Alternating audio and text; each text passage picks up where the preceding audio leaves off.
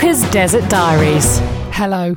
Arizona calling, and I am proud and excited to announce ooh, we've got a new arrival. Yes, our family has expanded. We are now a five species household. Lord help us. Along with the humans and the dog and the cats and the fish, this week we welcomed a scaly, spiky bundle of joy. Yes, our daughter's year long pocket money saving and information gathering exercise, with a bit of final help from Father Christmas and Nana, has resulted in all her dreams coming true in the form of her long desired bearded dragon. Oh, and I tell you what, she's just beautiful. And her name is Princess Margaret. Yep, my daughter has called her bearded dragon Princess Margaret, sneaking into her room last night to see her little face pressed up against the tank, beaming just as she whispered, I love you, Princess Margaret. it's just spectacular. I must say, though, she is absolutely gorgeous. We don't quite know how old she is. We think she's about six months old because she's actually a rescue bearded dragon. We adopted her from this amazing place called the Phoenix Herpetological Society. It's just a fantastic reptile sanctuary education centre and animal rescue joint just on the outskirts of Phoenix, about 25 minutes or so from our house. We didn't actually realise they did adoptions until my daughter had a couple of junior keeper days there earlier in the year, in which she got to do things like feed pinky mice to snakes. and give bearded dragons a bath. You know, all the things that really every reptile mad nine year old just loves to do. Phoenix Herp, as it's known around here, isn't just a place where people can take their snakes that have got a little bit too sassy, that's bitey to you and me, or other animals that for whatever reason they can't take care of anymore. It's also a place that will actually come out to your house to lend a hand if you get home from the shops to find a rattlesnake hanging out in your kitchen or spot a Gila monster on your patio. Think of them as like Batman but for deadly wildlife. you do remember the Gila monster, don't you? It's a really beautiful but incredibly venomous pink and black lizard. The bite, I've been told, feels like you've been hit on the hand with a hammer every 10 minutes for about a month. Your garden hedgehog, it is not. I don't know about you, I always feel a bit sad when I visit animal rescue places, and Phoenix Herp is no different. They do an incredible job, and the animals are so well cared for, but it's just seeing the sheer volume that get left on their doorstep every single day. Sad. Oh, we've had quite a quiet day today, one of the staff, a lovely man called Christian, told us. Just six surrenders today.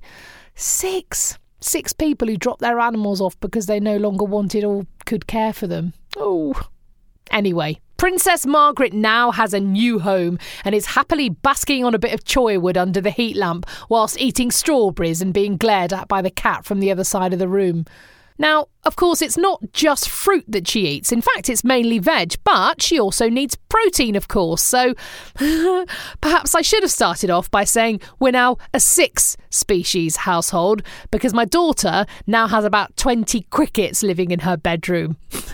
Thankfully, in a little cricket keeper tank. All the local pet shops actually sell them, so we need to go about once a week and stock up.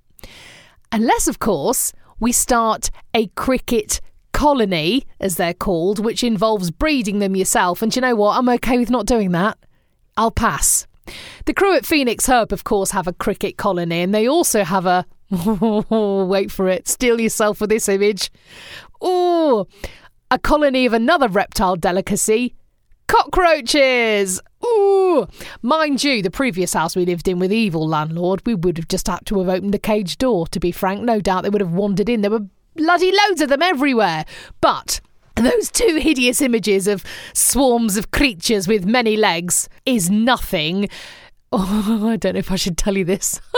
it's a bit vile. I don't know if you want this image in your head. But anyway, a guy Dave worked with had so many snakes, he kept really big snakes, about 30 of them. And so many friends who also kept really big snakes. He actually rented a storage unit out in the desert and started a rat colony. Ah, for him and his other snaky friends. Ooh, anyway, there's a lovely image. Things you find when you wander out into the desert. Animal lovers can be a bit different around these parts, although I should point out most of our friends do just have cats and dogs. So, ironically, we, the immigrants, out of all of them, are the weird reptile family. I guess, though, our status as desert dwellers is finally cemented, eh? So, hooray for Princess Margaret. She is a beauty. You can go and have a look at her on facebook.com slash see you in the desert if you'd like to bask in her beauty as she's currently basking under a heat lamp. Ow. I did also find myself this week climbing up a mountain, not once, not twice, but three times. I woke up super early one morning full disclosure, I did have a two whiskey headache going on. There was no way I was getting back to sleep. Anyway, I shuffled into the kitchen and saw the sun was about to come up, and I thought, well, I could sit here with a brew and watch some telly. Or I could remember why I did this, why I moved here to this crazy part of the world. And that was to have new experiences and to do things I never could have done back where I used to live. So I put my trainers on, got the dog, and went out. I'm so lucky, as I've mentioned before, to live just five minutes' walk from one of Phoenix's many beautiful mountain preserves. My local is Shadow Mountain Preserve. And in a few short huffs and puffs, I was up near the top watching the sunrise over the valley. And it was just beautiful. One of those moments where you can forget just for a few seconds the absolute disastrous shape the world is in in so many different ways and just sit in silence and watch the dark sky give way to pinks and oranges and yellows and finally blue. It was magic.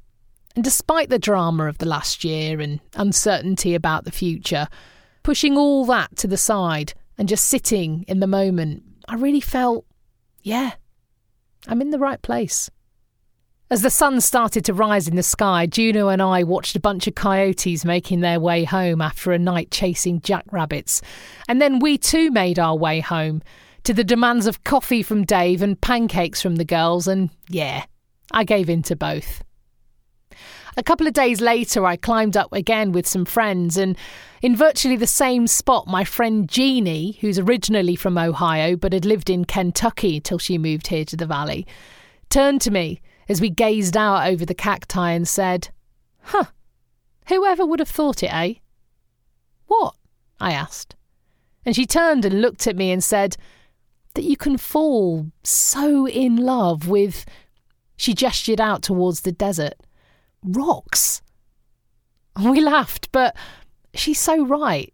There is something wonderful about those rocks and dust and cacti that it's really hard to explain.